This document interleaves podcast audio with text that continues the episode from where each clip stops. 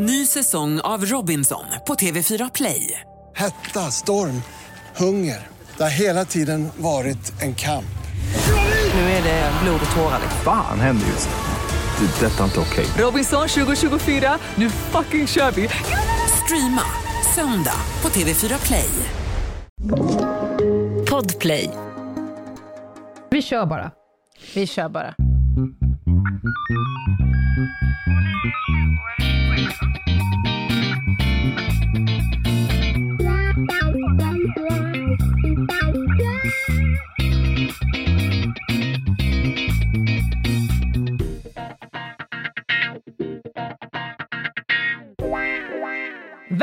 Välkomna till krimpoddarnas krimpodd över min döda kropp med mig, Anna Jinghede och Lena Ljungdahl.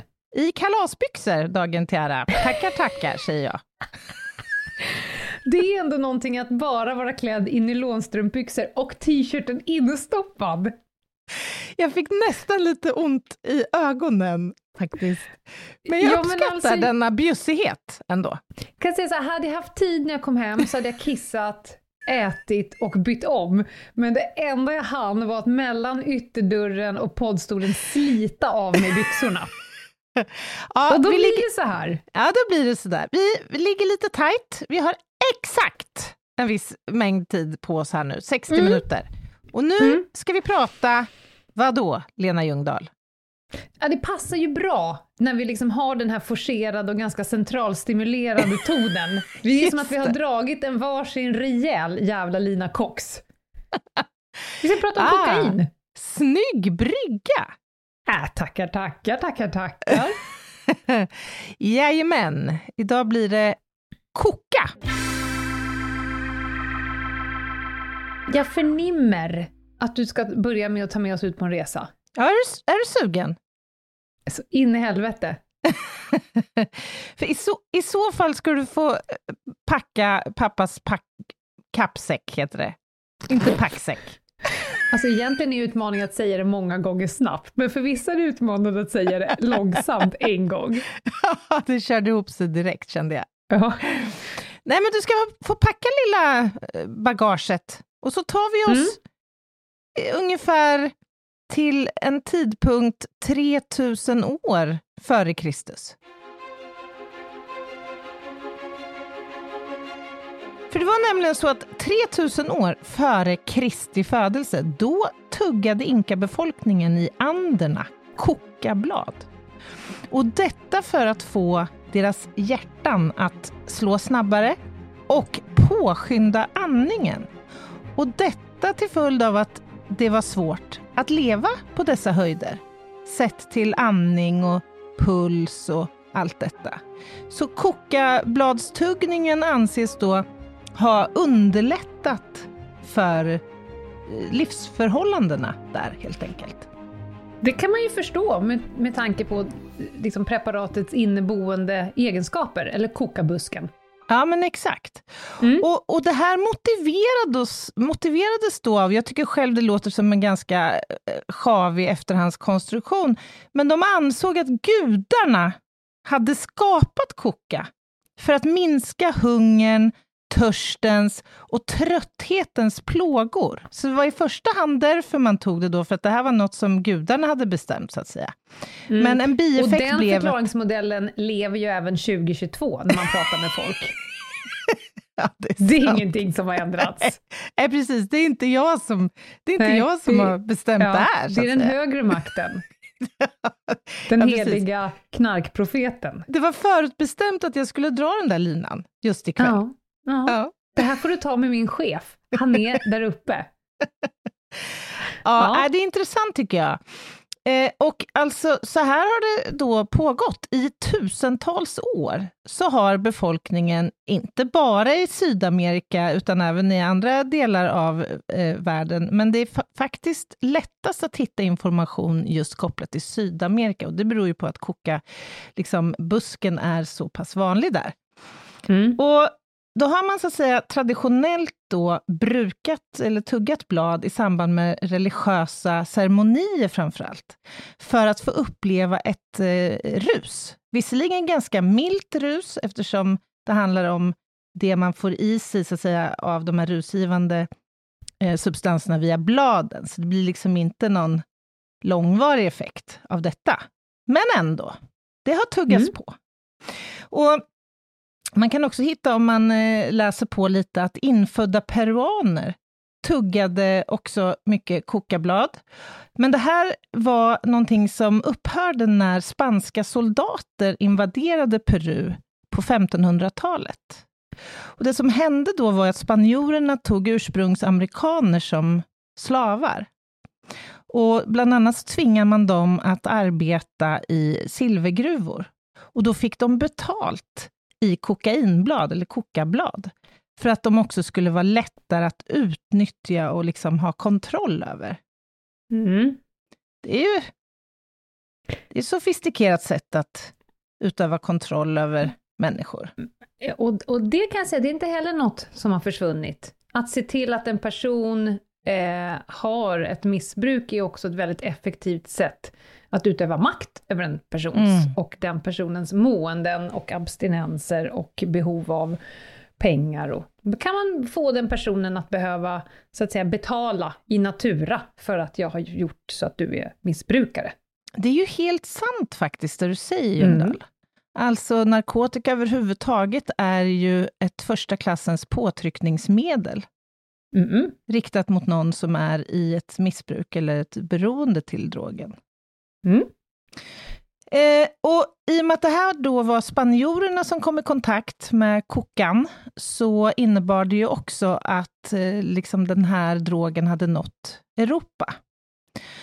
Eh, så vi hoppar fram några hundra år, för det här var ju liksom den tidiga beskrivningen av vad som hände, eller kokainets liksom historia.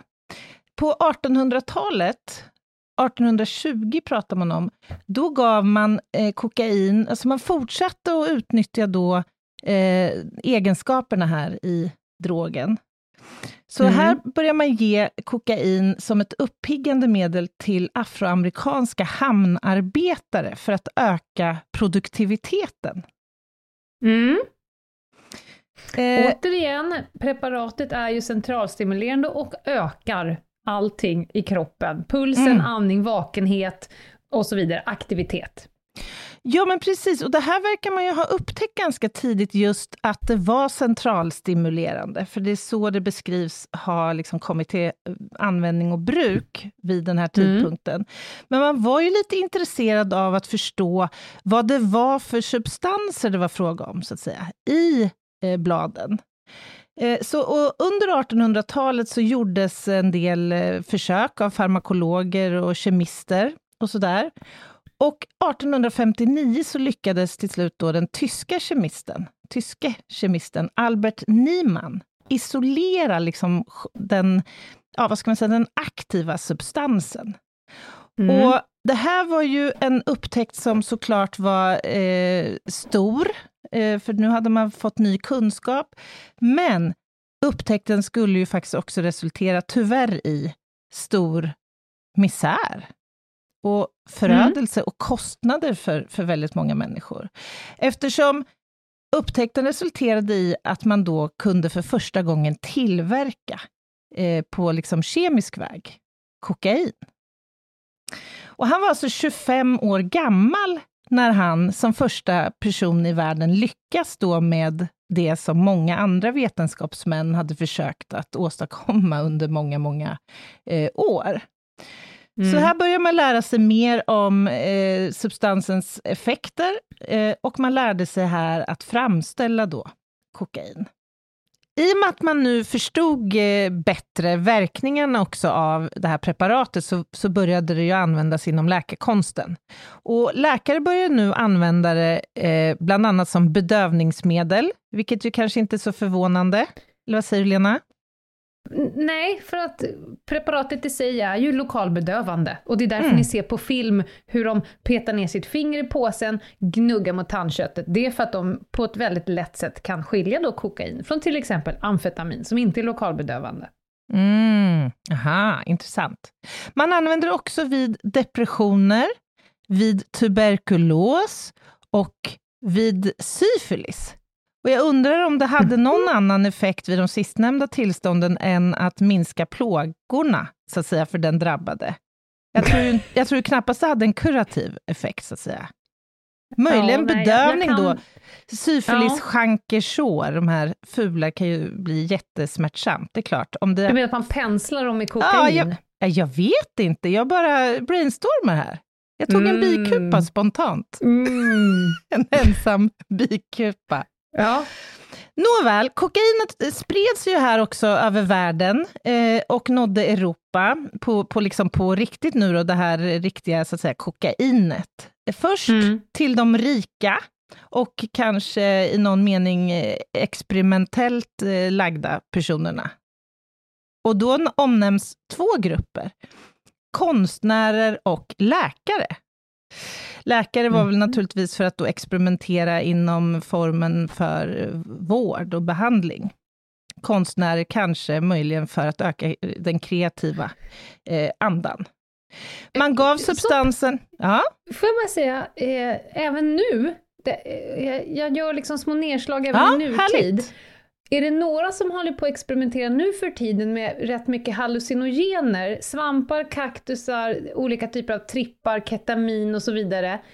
Eh, Nu så är det återigen rika och eh, sådana som har förbläss för lite experiment. Det pågår Mm. rätt mycket diskussioner nu om eh, om narkotikans, eh, så att säga, hur man skjuter på kloka tankar och entreprenörskap Mm. och så vidare, med det här fria tänkandet som kommer med olika typer av trippar. Läbbigt Mm. på något vis, tycker jag. Man gav också substansen för att öka på, puffa på lite energi till patienter inom bland annat mentalvård, som var eh, håglösa och eh, initiativlösa, så att säga. Och, men också för att bota nervösa besvär och hysteri. Så att ja, man fann, eller rättare sagt experimenterade sig väl mer eller mindre fram inom olika då medicinska användningsområden. Det nämns eh, även eh, olika typer av smärttillstånd i muskler och leder och matsmältningsorgan och allt möjligt. Och man börjar experimentera även lite grann med livsmedel här. Man börjar tillsätta det i drycker. För om, om det här nu naturliga ämnet, så att säga, har så mycket eh, positiva effekter, då borde man ju kunna kombinera det med någon form av dryck. Så att man kan liksom Mm. få dubbelt upp av effekter här, både släcka törst och bli pigg. Eh, Bland annat så provade man eh, tidigt med ett rödvin från Bordeaux, vin Mariani, som man då spetsade med en rejäl dos, sägs det, kokain. Det är sant! Ja, visst. Och han gjorde, Rödvin har ju annars så att säga motsatt effekt, det är ju centraldepressivt. precis, det, det känns som att de borde motarbeta varandra lite grann. Exakt. Ja. Mm. Men han gjorde sig i alla fall en förmögenhet, den här eh, upphovsmannen, Angelo Mariani. Eh, och det föreslås att man borde omnämna honom till och med som den första kokainbaronen. Det tyckte jag var lite kul. Eh, och, och det visade sig att han skulle få många beundrare. Det är flera ganska eh, potenta namn som nämns. Jules Verne, påve Mhm. Leo den trettonde, Henrik Ibsen, Mhm. Thomas Edison och så vidare och så vidare. Eh, så det här tycker Vadå, jag... som vadå, som pimplar det här vinet? Ja, ja visst. De blev Mhm. vansinnigt förtjusta i, i det här vinet. Sen har vi då... Ja, men alltså vänta, det har ju, jag skulle säga att det har ganska skitlite att göra med vinet. Det är att de är torsk på en av de mest eh, abstinens... potenta drogerna. Ja. potenta drogerna there is. Mm. Ja. Mm, det var ju en, en försköning av att de har trillat dit. ja, och det är väl också något vi känner igen idag. Liksom Mm. harm reduction-insatser. Ja. Ja. Bra poäng, Lena. Sen Mm. har vi då, icke att förglömma, farmaceuten John Pemberton, som ju vi idag känner igen som den som eh, upp, uppfann också Coca-Colan. Oh. Ja. Mm. Eh, för att han gjorde en så kallad hälsodrink, eh, utgörandes av mineralvatten och kokain. Och det här var tänkt då för att bota hans opiatberoende. Han var kraftigt beroende av eh, morfin. Och sen med lite liksom, modifiering av det här receptet så föddes Coca-Cola, som faktiskt från början då innehöll kokain. Och först i början Mm. på 1900-talet så försvann det. Eh, ända in på 1900-talet för övrigt, 1920-talet, så användes faktiskt kokain i ett antal receptfria läkemedel. Eh, ja, och det är ju, är ju också lite anmärkningsvärt, kan man tänka. Så det var bara att gå Mm. till ICA och köpa, så att säga. Mm. Eh, Sigmund Freud är du ju bekant med. Mm. Han forskade ju om människans eh, undermedvetna, bland annat. Och han var ju torsk på kokain. Under eh, 1870-talet så skrev han eh, bland annat en skrift som heter Iber Koka. Där han lovordade, det var alltså en reklam kan man säga för kokain och alla dess positiva och han, jag citerar nu, magiska egenskaper. En Eh, han- klassisk knarkromantiker. det skulle man nog kunna faktiskt eh, säga.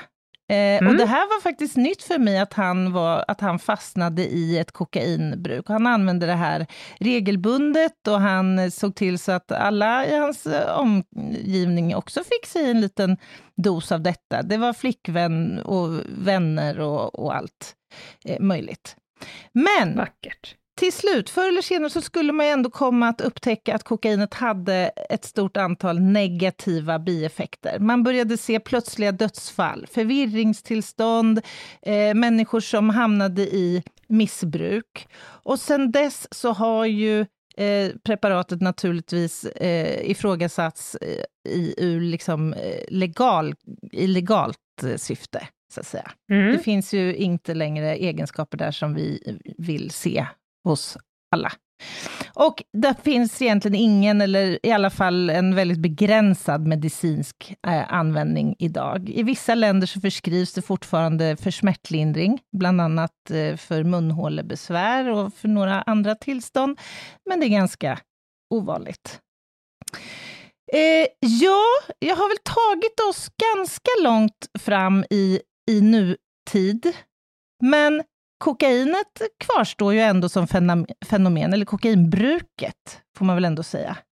Det är eh, Ja, det får man nog säga. hyggligt ändå bekant för oss som har, eller som är verksamma i rättsväsendet. Och sen egentligen 70-talet så har det ju eh, kommit att förknippas med att vara egentligen en partydrog eller innedrog som har svept över liksom världen och finns, förekommer egentligen i alla världens länder idag. Ja, och det som har hänt från 70-talet och fram till nu är att det har ju gått ifrån att bara vara en partydrog till att vara en drog för samtliga samhällsklasser och i sant. samma, alla forum, eh, ja, i alla åldrar. Mm. Jag tänkte bara helt kort innan jag släpper fram dig och du får prata lite eh, klassisk drogkunskap. Om vi bara ska så här, klargöra vad kokain egentligen är då. Det kommer Mm. alltså från kokabuskens blad, vilket, vilken finns eh, på många platser i världen, men det förknippas ju främst med Sydamerika egentligen. Och det här är ett av de absolut äldsta och starkaste och mest eh, centralstimulerande medel vi känner till i naturlig form. De här bladen krossas, pressas och blandas med lösningsmedel till kokapasta. Och därefter så kan man tillsätta en annan massa andra eh, göttigheter, som till exempel saltsyra. som då sen hettas upp och sen fälls Mm. ut till ett, ett pulver. Och det är ju det som vi kanske vanligen förknippar med kokain, det här vita kristallina pulvret då som oftast sniffas eller snortas eller eh, tas upp via slemhinnor. Det kan ju också injiceras, även om det är mer ovanligt. Och om det framställs i större kristaller eller mer liksom klumplikt, då pratar vi om crack istället Mm. som ha, har fått sitt namn till följd av att när det sen hettas upp och andas in, så kan man Mm. höra att det liksom eh, går sönder, det spricker sönder. Mm. Därav namnet. Och det har ett kortare rus än det, det kristallina vita pulvret. Men nu Lena, lite drogkunskap tack. Mm. Och då funderade jag på vad är det egentligen folk eh, behöver veta? Vad är baskunskap kokain? Och då kom jag fram till några saker. Ett, du sa kortare rus, det ena pulvret än det andra. Generellt för kokain så har ju det ett kortare rus än till exempel amfetamin och därav det. är det ju en bra partydrog. Det är därför den är populär som partydrog. När du har petat i det här på något sätt, mm. snortat eller eh, bombat, alltså eh, fått i det via munnen. Druckit, ja. Eller andas, då ja. Kommer ju ruset vara som kraftigast någonstans runt 45 till 90 minuter. Mm -hmm. Amfetamin kan ju hålla på i åtta timmar och du vill ju kanske inte vara som högst upp på din så att säga. Nej, just det. Du vill inte pika när, när du ligger hemma i sängen. När du ska gå och lägga dig. Med en cheeseburgare, nej. Nej, så det är liksom en, en lättkontrollerad partydrog. Alltså, så länge du är på festen och har kul så kan du liksom... Det är det man mm. ser att de springer in och ut på toaletterna. De pytsar i en extra timme och sen en timme till och sen en timme till och sen går de hem. Men så ändå det är ett kort rus. Ja, men en, jag måste ändå säga att det var längre än vad jag trodde. Mm -hmm. Jag har lärt mig någon gång, eller nej, det har jag väl inte då, men jag hade för mig att det var ännu kortare, alltså kanske 30-40 mm. minuter tops. Jag kan säga att all, all form av rus och den upplevda eh, känslan av rus är ju extremt individuell. Mm -hmm. Så att mhm, någon mm. kan säkert glida på en dos upp mot 90 minuter, kanske två timmar, medan någon kanske eh, bara får njuta, om man nu får säga så, i 40 mm. minuter. Men är det, det väldigt... också är det mängdberoende? Alltså, kan det man är såklart så? att det är mängdberoende och också koncentration. Mm, Om du tar någonting som innehåller en, en, en, hög koncentration av aktiv substans, mm. eller om det är någon som petar i sig någonting som är 90% liksom bajs och 10% mm, mm. Ja, det är klart. någonting annat. Det är klart. Så det är ruset, och som alla andra droger, så man petar i sig det och sen tar det x antal tid för att nå ruset, och det beror lite på hur du har stoppat i din kropp. Mm. Gör det på ett sätt går det snabbare, om du sväljer ner magen så tar det längre tid tills ruset kommer.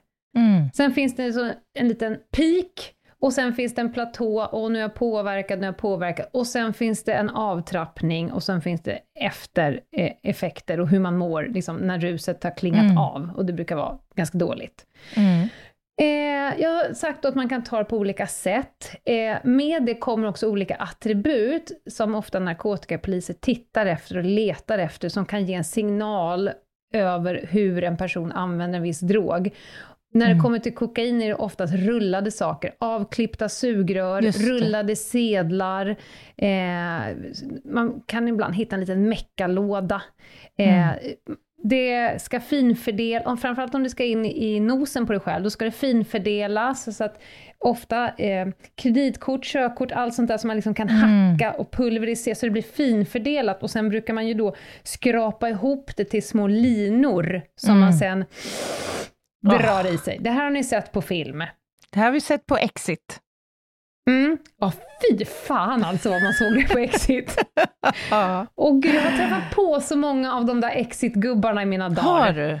Ja, har det där det? är urtypen för kokainister. Sen har de ju såklart skruvat till det till vansinne eftersom det också är, ja, det är liksom någon form av underhållningsprogram. Men, men får, jag, får jag fråga, för det här tycker jag är mm. intressant. Är det liksom i de kretsarna, är det också lite så här statussymbol på något sätt. Alltså, alltså, att det inte betraktas som lika skabbigt som att liksom Absolut. bomba tjack eller någonting ja, annat. Ja, gud ja. De tycker att det är mycket fint. Det är egentligen bara en annan kemisk eh, liksom, ja, ja, visst. formula. Ja. Och, och, det är också ganska kul att säga att det du precis drog upp i näsan, det har ju en person bajsat ut på en hink på ett billigt hotell strax utanför oh. Stockholm. Det gör det ju inte lika fint, Nej. men det är också en sån här statusgrej att rulla ihop en tusenlapp eller en mm. femhunka och snorta med den för att sen slänga den. Alltså jag vaskar oh, mitt snortrör. Gud. Och med vidrigt. preparatet, om man liksom tänker på hur blir man mm. när man har dragit kokain, det är också såklart extremt individuellt. Mm. Jag har träffat på personer där jag inte märker överhuvudtaget att du är påtänd. Förmodligen har du tagit kokain ganska mycket i ditt liv då. Mm. Eh, mm. men det som är så specifikt för kokain, det är den här grandiosa självbilden. Mm. Du, du höjer upp dig själv, du är lite untouchable, du är mm. också lite Du vet när du stöter in, när du går på krogen och är på väg fram till baren och du råkar liksom så här bump, bumpa in i någon Mm, med axeln mm, mm. och en person vänder sig om och tittar på dig med två råttpittsögon och, och, och har den här looken, ska vi slåss? Ja, just du vet, det. de är lite Det är första naturliga reaktionen. Ja. Mm. Jag är bättre än dig, jag är starkare, snyggare, jag kommer förneka Sten och så vidare. Det är en kokainist för mig. Jag har träffat på så många, av så många, eh, du vet, alla typer av droger, alla typer Mm. av personer. Men kokainister är jävligt jobbiga att göra med, för att de nekar i sten. Mm. Du vet, kan häng, du kan ta dem med snårtröret i handen, Mm. med ansiktet ner i en spegel eller vad de nu har. Och de bara, nej, det var Nej, inte jag. Man bara, men Bubbis, du håller ju i kokainet. Mm. Nej, det är inte jag. Okej, jag Mm. tror jag förstår. Mm. Eh, det finns ju också kända personer, ganska många, som Mm. jag har haft att göra med. Mhm. Och den här grandiosa... Du vet när man står och pratar med någon och så står någon en bit ifrån och bara typ tokblänger på polisen. Och Mm. bara, har du problem med att jag står här? Jag får stå vad jag vill. Man bara, åh det är så mycket kokain över dig. Mm. Jag får stå vad jag vill, luften är fri. Men får jag fråga, är det också så, eh, som du hör så är jag extremt eh, novis vad gäller kokain. Och jag har ju Mm. Inte jobbat alls mycket med eh, narkotika på det sättet som du har heller. Nej. Men är det så alltså att om du, om du har, får du den här grandiositeten av drogen, eller är det så att du ofta också har i grunden en, en grandios eh, personlighet som sen växer ännu mer? För att de Oj, jag vet shit, som ja. har brukat både kändisar och andra, Många av dem, det är uteslutande män, många av dem förknippar jag med som nyktra så att säga och drogfria, vad jag vet i alla fall Mm. har en ganska, så att säga, Mm. grandios appearance. Det är väldigt få som är tillbakadragna, introverta och eh, modesta i sin Mm. appearance. Så vad är hönan och vad är ägget kan man fundera Ja, på. jag skulle säga både och här, för att det finns en kategori, eh, framförallt unga män, som tar kokain och doping faktiskt, och så ska jag säga och eller, för att de vill åt lite Mhm. självförtroende, lite stuns, Booster. för att mansnormen har talat om för dem att de är eh, Mhm. pussies, och Jag de fattar. behöver liksom notcha upp på eh, så att de tar det egentligen för att nå upp till någon form av normaltillstånd av mansnorm. Mhm, mhm. Men, men generellt skulle jag säga att kokain lockar nog mer den typen som är lite grandiosa från start. Mm, mm. Och, ska liksom, och sen tror jag att om du har det och tar kokain, då blir det ju en enorm förstärkande effekt. Just det. Alltså just det blir liksom plus plus plus blir tre plus. Mm, mm. Jag fattar. Mm. Men jag, kan, jag har liksom ingen, det finns ingen studie Nej, nej, som det säger förstår att jag. det är patologiska narcissister som gillar kokain. Men jag tror också att drogens film, tv, alltså den bilden, Mm, exit, det lockar nog en Mm. viss typ av människor mer än en annan, tänker jag. Åsikt, gissning. Mm, mm. Men drogtecken, hur man ser på en person att de har tagit kokain, bortsett från beteendet, att de är lite så tuppigare än Mm. andra, blåser upp sig lite, till, är lite mer konfliktsökande. Eh, det är en partydrog, du blir centralstimulerad, du blir pigg, Mm. du vill inte sova på krogen. Det är lokalbedövande, det är anledningen till varför näsan rinner. Du känner Mm. inte näsan, det, det känns som du har varit hos tandläkaren och du vet inte om du dreglar eller inte, så du måste dit och peta hela tiden. Mm. Eh, näsan rinner. Eh, det här beteendet högljudd, aggressiv, spretande fingrar. Det här tycker jag är väldigt Mhm, intressant. Det har jag sett på mhm. många av kokainisterna som jag själv har spanat på. Mhm. Eh, om man tittar på deras händer när de står i, kro- i toakön, så är det som Mm. att s- fingrarna liksom, nu visar jag det väldigt pedagogiskt i podd, men du vet de sprätter upp så här och är stela. Mhm. Det ser lite ut som Edward Scissorhands. Aha. Och det är ett sånt här som kommer med eh, den kemiska uppsättningen. Du får Mm. spretande fingrar. Inte alla, men många. Mm, Om jag säger om... så här, kan du hålla fram dina händer framför mig? Okej, Mm. säger de, så håller de fram händerna. Kan du vara vänlig och titta på dina händer och så håller du dem helt still i en minut. Mm. Flång, så flyger Mm. lillfingret upp. De kan inte styra det här själva. Nej, men och det är en vanlig biverkan. Tremor, Mm. alltså muskelkontraktioner. Mm. Intressant. Och sen har vi det här sviktande omdömet och det höga självförtroendet. Och de två i kombination med varandra gör ju att kokainister oftast är liksom självmarkerande. Mm. Du har ett extremt högt självförtroende och ett taskigt omdöme under ruset. Eh, och, och därmed lite självmarkerande. Eh, det man också letar efter glömde jag säga på attributen. De måste ju få med sig knarket, så man brukar hitta så små ihopvikta, vi kallar det för Amsterdam-kuvert. Små mm. ihopvikta papperslappar. Är du liksom en knösus så kommer du också eh, frakta ditt knark i en dyr sedel. Eh, baksidan av busskortet, myntfacket, någonstans så har du ju grejerna på dig. Mm. Eller som i Stockholms innerstad så kan du ha en taxibil som helt enkelt står utanför, så du springer ut och in till en taxi. Men sluta. Så att du slipper bära det på dig. Eller gömmer det på toa. Så att det är ofta så här fotavtryck eh, på, ovanpå toasitsarna på lite av de mm. finare klubbarna runt Stureplan. För då går de in där och så reser de sig på toan och så tar de in någon sån här eh, lucka Aha. i taket. Och så. Okay. För att de ska liksom kunna fylla på. Mm. Mm. Eh, så det är liksom intag, rus, attribut. Pris är väldigt olika. Det beror på om eh, span har varit duktiga och tagit jättestort parti, då går priserna upp mm, på gatan mm. för det är svårt att få tag på. Eh, en person bajsar ut kokainet i en hink på ett sjabbigt hotell. Det som kommer ut ur den röven kan på en tisdag i Jordbro med en bra kontakt kosta 750 spänn. På mm. Stureplan en löningsfredag antar jag. 1500 spänn per gram. Mm. Så det beror liksom på när, var och hur. Mm. Sen skulle jag vilja prata om en sak eh, gällande farligheten mm. kring kokainet. Eh, det finns ett rätts-PM, det har kommit helt nytt, det heter 2022 kolon 1. Det är mm. samma som 2016 kolon 1, men de har liksom fräschat upp den. Där man mm. då kollar på farlighetsbedömningen gällande alla drogerna. Aha. Och det finns 11 farlighetskriterier. Okay. Eh, och när man har klumpat ihop då alla drogerna, då ligger faktiskt kokain på plats två efter mm. heroin. Är det sant? Sen kommer eh, amfetamin och GHB och svamp och cannabis och allt det där. Eh, svamp, cannabis tror jag kom på fjärde plats, men eh, kokain kommer tvåa mm av lite olika anledningar. Och det är ett, det är den snabbast beroendeframkallande drogen there is. Mm -hmm. Det är faktiskt den enda drogen där man kan se att människor och djur som har fri tillgång knarkar ja. ihjäl sig. Du vet, man kollar på labbråttor, ja, ja, de bara kokain, kokain, kokain, kokain, kokain, dör. Det finns mm. inget så här, nu, nu mår jag så pass nu mår jag dåligt, dåligt. Nej, jag fattar. Så nu behöver jag varva ner, ta en paus. Utan här knarkar människor och djur ihjäl sig om de skulle haft fri tillgång. På grund av att det är det mest starkast beroendeframkallande preparatet. Så innebär det här att du praktiskt taget kan vara torsk på skiten? Om du går på en fest och blir bjuden på några linor under kvällens gång, kan, kan, mm. kan det vara så potent så att du frestas ja. att köra på dag två, det kan det, tre, fyra?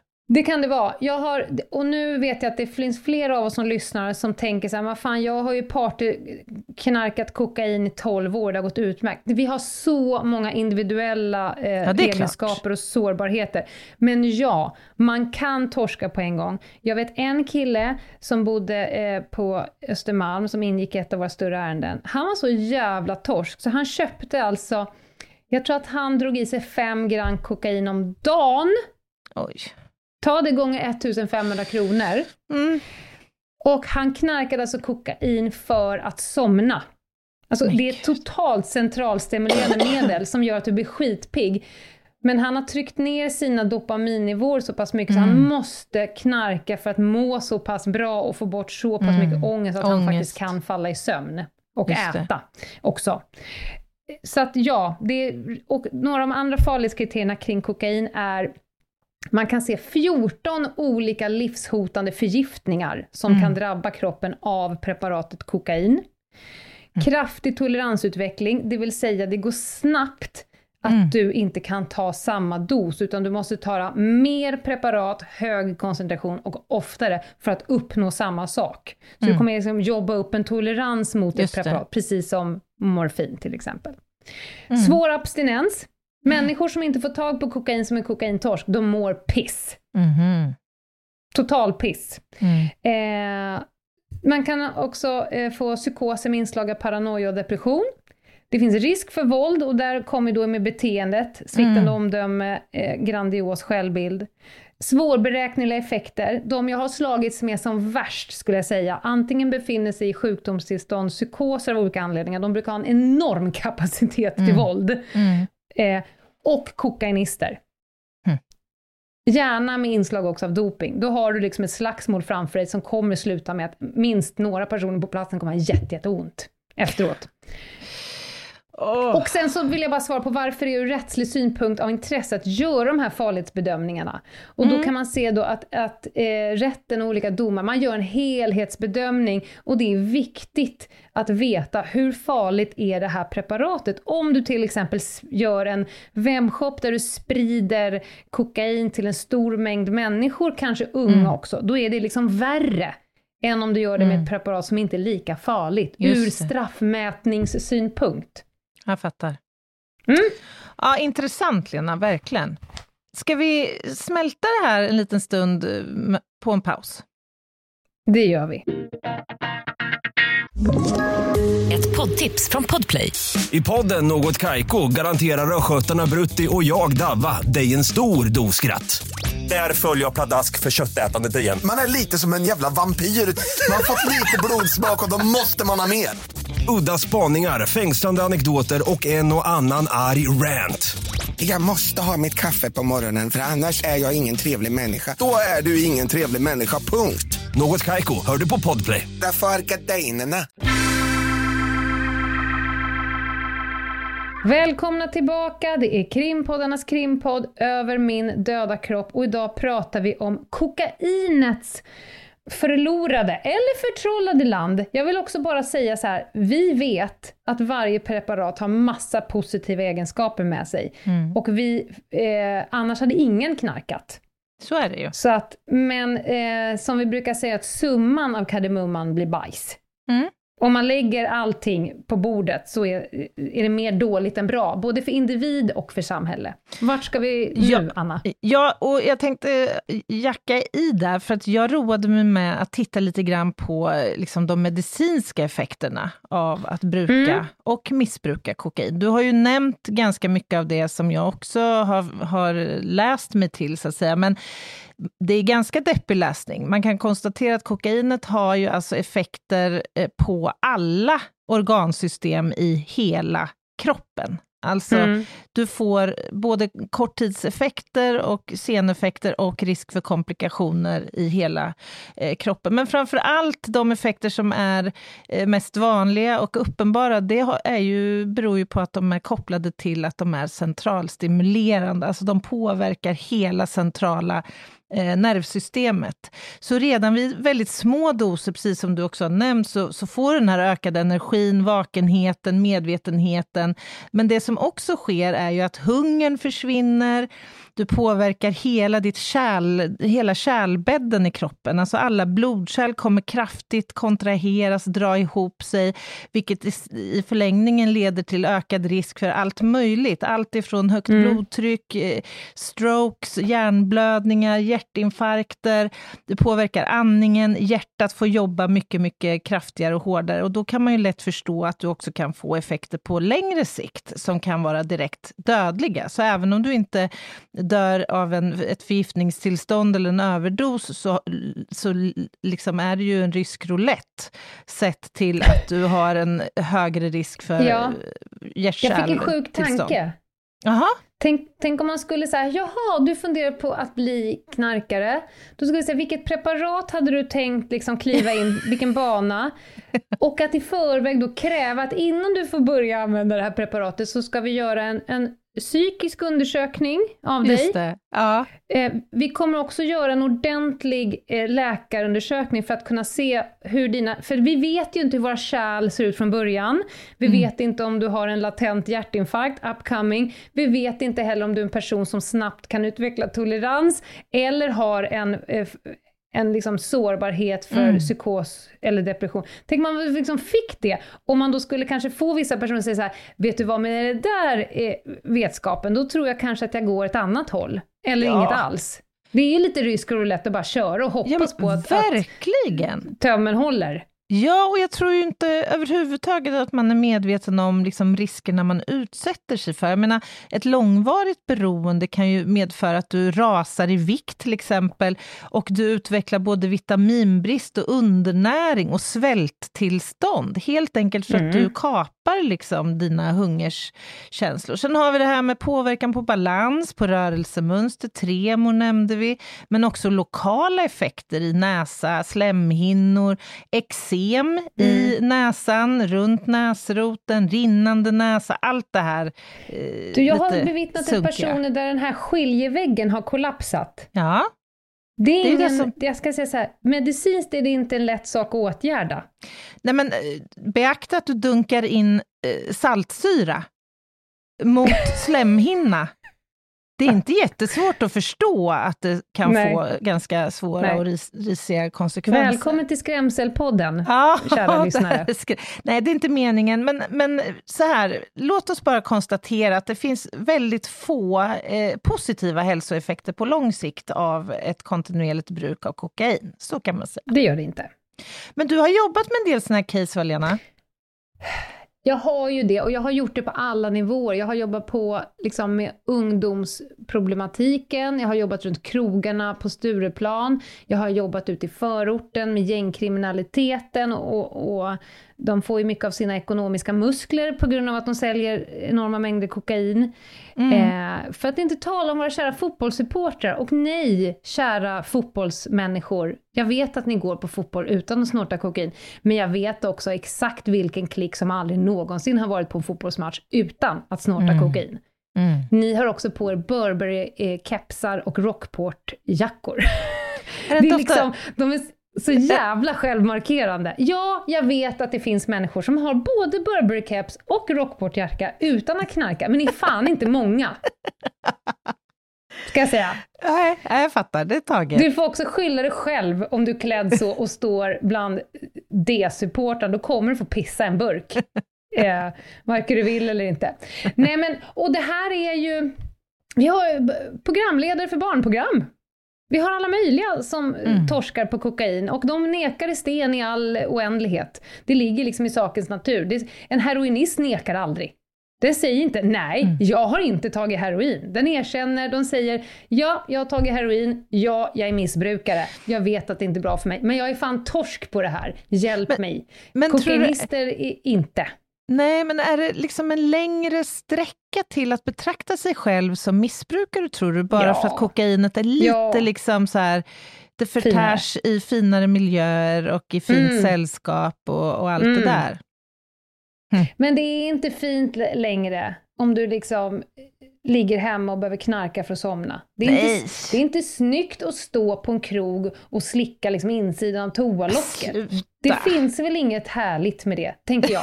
Nej men, Nej. så är det. Och eh, under kokainet och under lagen är vi alla lika. Det Ja, det är är i Sverige olagligt, oavsett vem du är, Mm. att eh, bruka kokain, att ge bort, att sälja, att förvara, förpacka, transportera, förmedla kontakt. Eh, you fucking name it. Mm. Du får inte göra det. Sen att just du eh, kan sköta det, våra lagar är inte uppbyggda på exakt hur du hanterar just ditt kokain, Just utan våra lagar är uppbyggda på att kollektivt så Mm. måste vi dra ett streck. För att det är, det summan av kardemumman är bajs. Mm. Mm. Eh, och eh, det är också väldigt, väldigt, väldigt svårt att bli av med ett kokainmissbruk. Och där har vi nog svaret på eh, varför folk inte slutar. Det är, Mm. är kanske en av de svåraste drogerna att faktiskt göra sig av med ett missbruk. Och för att göra en jättelång invecklad story kort, så är det så här att varje gång du petar i dig kokainet så Mm. fuckar du upp ditt belöningssystem. Mm. Och, när, och till slut mår du så pass dåligt så du måste knarka för att må lika bra som du gjorde från början när du inte knarkade alls. Mm. Och när du tar bort kokain ur ditt liv, då kommer du behöva uthärda under en ganska lång period Mm. innan ditt belöningssystem har lyckats återhämta sig. Under den långa perioden kommer du må dåligt psykiskt och fysiskt. Mm. Och det, kokainet är en av de drogerna där det tar längst tid för belöningssystemet att återhämta sig. En annan drog kortare tid. Du behöver bara uthärda en liten stund och sen kommer du må bra igen. Kokainet är det väldigt få personer som pallar med den perioden och då trillar de dit igen. Ah. Så är det. Så är det. Du, jag blev lite nyfiken på att se eh, hur utbrett det här är i Sverige och världen. Eh, och Mm. Jag sprang på lite spännande siffror. Om vi först och främst uppehåller oss lite kort kring beslag, tullbeslag och så, inom Mm. EU, så kommer kokain på andra plats i mängd betraktat, efter cannabis. Mm. Eh, och utgör ungefär 10% av alla beslag inom EU. Och cannabis utgör 80% Tyckte jag var lite intressant. Och tittar Åh, man på mm.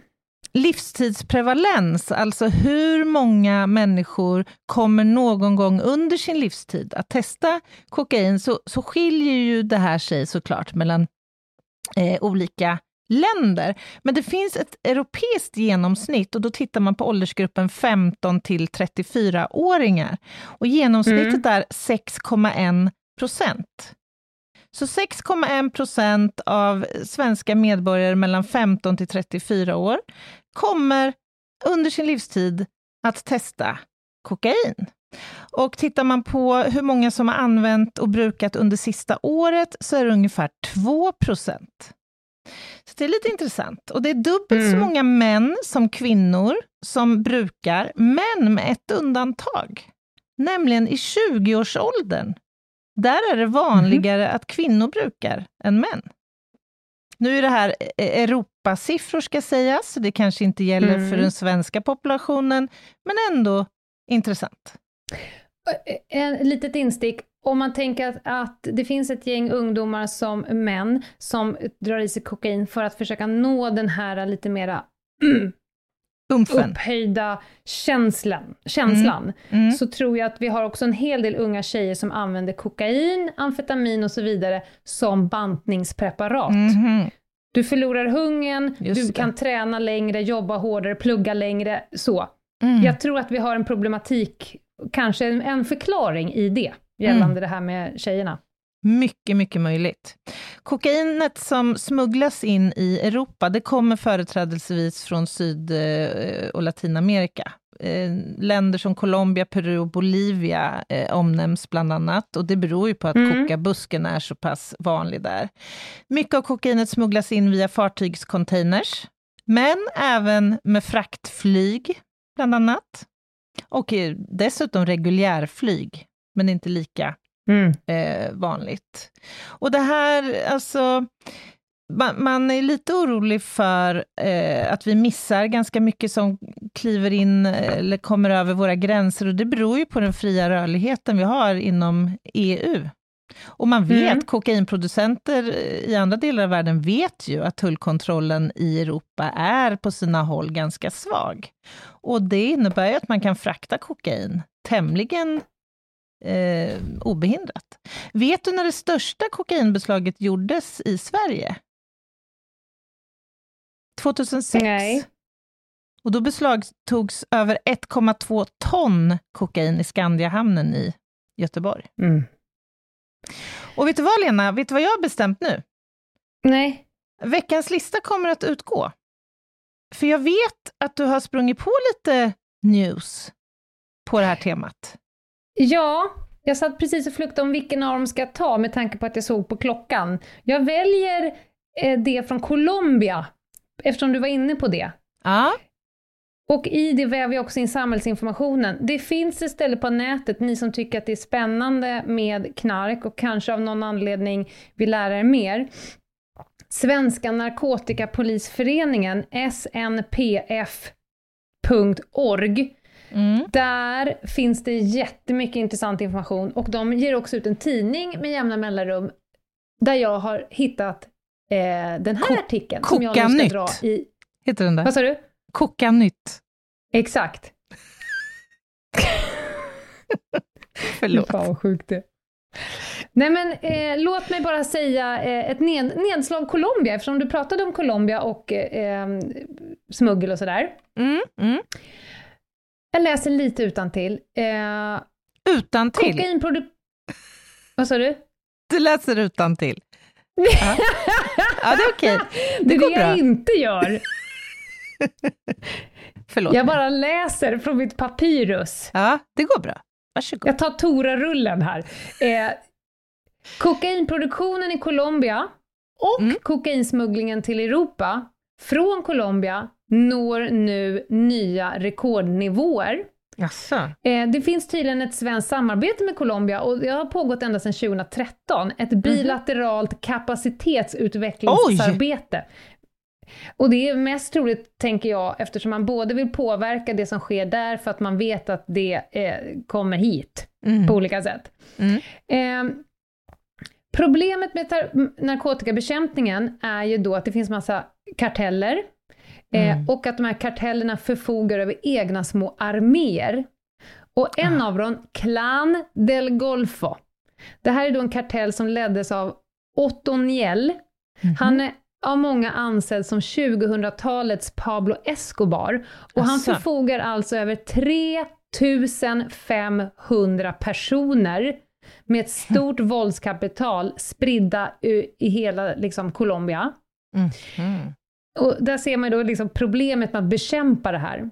Ja, där ser man ju också, eh, ursäkta, men där ser man ju också Mm. hur mycket den här handeln omsätter i Ja. pengar. Ja. Alla de här shitload av 3500 har ju för första ekonomiska egenintressen, men också att det behövs liksom människor Mm. med, så mycket människor med våldskapital för att kunna hantera Mm. det här säger ju en hel del faktiskt. Och att bekämpa narkotikaindustrin är en av de högsta prioriteringarna för colombiansk polis. Man ska också säga att eh, de har själva ganska stora problem med eh, korruption inom Mm. poliskåren. Eh, 2021 beslagtogs historiska mängder av narkotika och man uppnådde rekord i antalet röjda hektar av kokaplantage. Mm. 2021 tillfångatog man också Otoniel, alltså Jaha. den nya Escobar. Ja. Men trots detta ökade kokaproduktionen i landet. Han är alltså Ja, inte själv med sin lilla armé. Men Jag tänkte ju säga det, det kommer väl någon efter direkt Ja.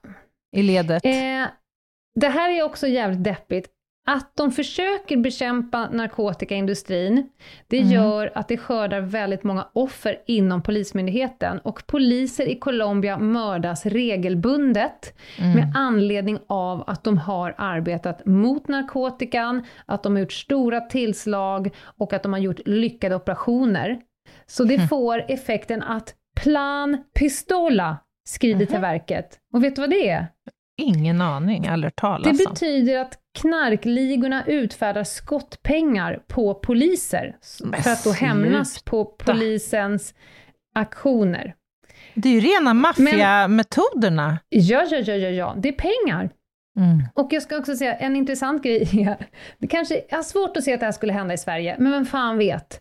Eh, I och med att de måste jobba på massa olika sätt, de måste jobba i mörker och så vidare. Så polisen odlar egna hektar med kokaplantor eh, av massa olika arter för att lära sig hur det ser ut när de flyger över dem i mörker. Så de, måste, de liksom gör egna, ja här Aha. odlar vi den typen, här odlar vi den typen. Och så flyger vi över och så tittar vi så här, jaha, mhm, den ser ut så här från ovan. För att de sen ska kunna lokalisera de här kartellernas hektar. Ja, för Och ofta, jag menar, att, som du är inne på, det är lite intressant faktiskt, men att urskilja då kokabuskar från Mm. allsköns andra Mm. typer av Panser. buskar och växtlingar.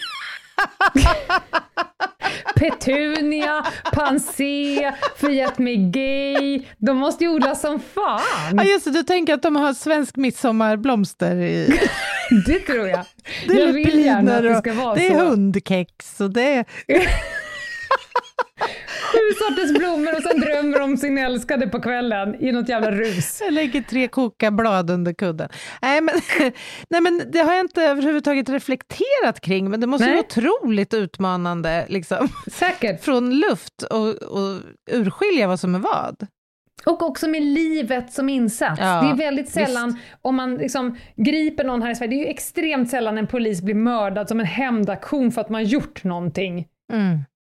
Nej, Eh, precis. Men ja, kudos till de som inte eh, eh, har dukat under för korruptionen och faktiskt gör vad de kan för att försöka motverka den här skiten. Ja, och också kudos till alla er som i Sverige jobbar med att försöka bekämpa Mm. det här, tycker jag. Alltså vi har ju faktiskt fortfarande ett antal eh, poliser i landet som jobbar eh, med narkotika och mot narkotika, men också Mm. sjukvården och psykiatrin och alla samhällsaktörer Skolan. som har att hantera det, för det här är inga lätta Mm. frågor. Verkligen inte. Eh, Det finns så enormt starka krafter och incitament Mm. för att fortsätta. Det är pengar som ska in, det är det lilla Mm. missbrukarmonstret som ska ha sitt. Alltså Mm. det, är, det är inga lätta saker, det är inga lätta diskussioner. Men ni som har chansen att ta diskussioner, framförallt ni som har ungar, ge Mm. dem lite eh, mentala muskler att stå emot. För det Bra. finns jättemånga som vill att just din unge ska trilla dit. Det är klart. Bra Eh, sagt. En, ja, eftersom du har strykit din lista så har jag tid att säga en sak till. Absolut. När det kommer till gängen, nu kommer jag inte ihåg om jag sa det här förra avsnittet, men då får du stoppa mig Anna. Men när det kommer till gängen, Mm. och då har jag fått frågan så här, hur får de tag på de här unga människorna som kliver in i gängorganisationen? Mm. Då ska jag säga till dem ett sätt de gör och så kommer ni bli mörkrädda och så kommer ni gå hem och prata med era barn på dirr. Jo, de eh, approcherar en, en ung individ som behöver någon form av identitet, som vill ha lite storebrorsor och lite trygghet och sådär. Mm. Så säger de så här, skulle du kunna göra en e- jätteenkel sak för mig? Kan du ta den här väskan och ta den från punkt A till punkt B vid ett tillfälle? Det är en sträcka på kanske 500 meter, du får den av mig, det är ingen som kommer stoppa dig, jag lovar, eh, titta inte i väskan. Men och för det så får du så här mycket pengar och då är det skitmycket pengar de får. Mm. Jättemycket pengar. Okej, säger den här killen. Eh, ja, men det kan jag göra. Det verkar lätt, det verkar enkelt. Och så säger de också så här, vi har din rygg, det kommer inte hända dig någonting. Om det händer någonting så kommer vi ta på oss det här. Du vet, de luddar in dem. Fine. Personen gör det här, får jättemycket pengar och tycker, fan vilken bra grej det här var. Mm. Fråga två. Skulle du kunna tänka dig att göra det igen? Du minns tillbaka på gång ett. Det kändes tryggt, skönt, jag fick mycket pengar. Utifrån det fick jag en identitet, jag kunde, inte vet jag, ge pengar till min morsa eller vad det nu är. Mm. Jag gör det igen. Tredje gången, ännu enklare uppgift, ännu mer pengar. Då har de här jävla asen riggat en rånfälla. Du kommer alltså bli rånad mellan punkt A och punkt B. Av dem själva. Så att någonstans bakom centrum så kommer det dyka upp en tjomme med en bil, ut med pistol, råna dig på den här väskan. Det är ju de själva som gör det. Eh, Och därmed så sitter du fast. För nu är du skyldig dem ett Mm. stort parti knark som låg i den här väskan. Det är ingen som vet om du gjorde det. Nej. Du är skyldig oss pengar. Eh, Det är inga problem, Bubbis. Det här kommer du kunna betala tillbaka till oss genom att göra den här sträckan nu 568 343 gånger oavlönat. Och om du säger det här till någon, då har vi dokumenterat hur du har eh, langat knark här flera gånger och vi kommer alla vittna emot dig då. Jag kommer också berätta för din mamma, pappa, lärare och du är fucked for life. Så Nej. djävulusiskt. Svindåligt karri- karriärsval, faktiskt. Ja. Verkligen. Välj Så, inte det.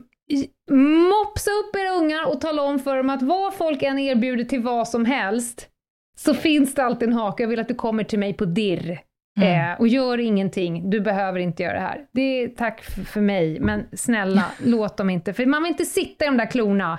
Nej, verkligen inte. Verkligen inte. Bra avslut på det här temat tycker jag, Lena. Verkligen. Vad hade du för lista? Kan Eh, du ge oss en... en... Eh, ja, vi, vi skulle ha pratat snusk idag. Mm! Mm. Låt oss skjuta på det till kanske på måndag. Vi kanske inte kan Ja. vänta längre än måndag. Vi kan dra den på måndag kanske. Ja. Låt oss.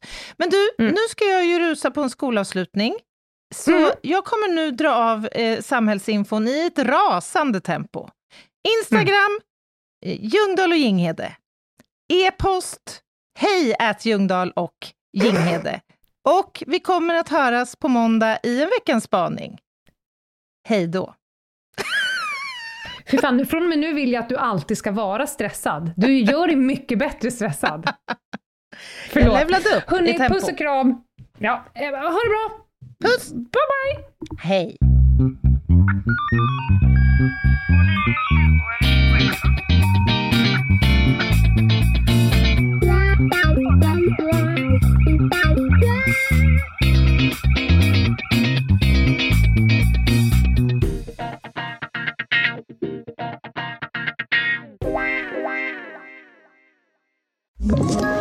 Ett poddtips från Podplay. I fallen jag aldrig glömmer djupdyker Hasse Aro i arbetet bakom några av Sveriges mest uppseendeväckande brottsutredningar. Går vi in med hemlig telefonavlyssning och, och då upplever vi att vi får en total förändring av hans beteende. Vad är det som händer nu? Vem är det som läcker? Och så säger han att jag är kriminell, jag har varit kriminell i hela mitt liv men att mörda ett barn, där går min gräns. Nya säsongen av Fallen jag aldrig glömmer på Podplay.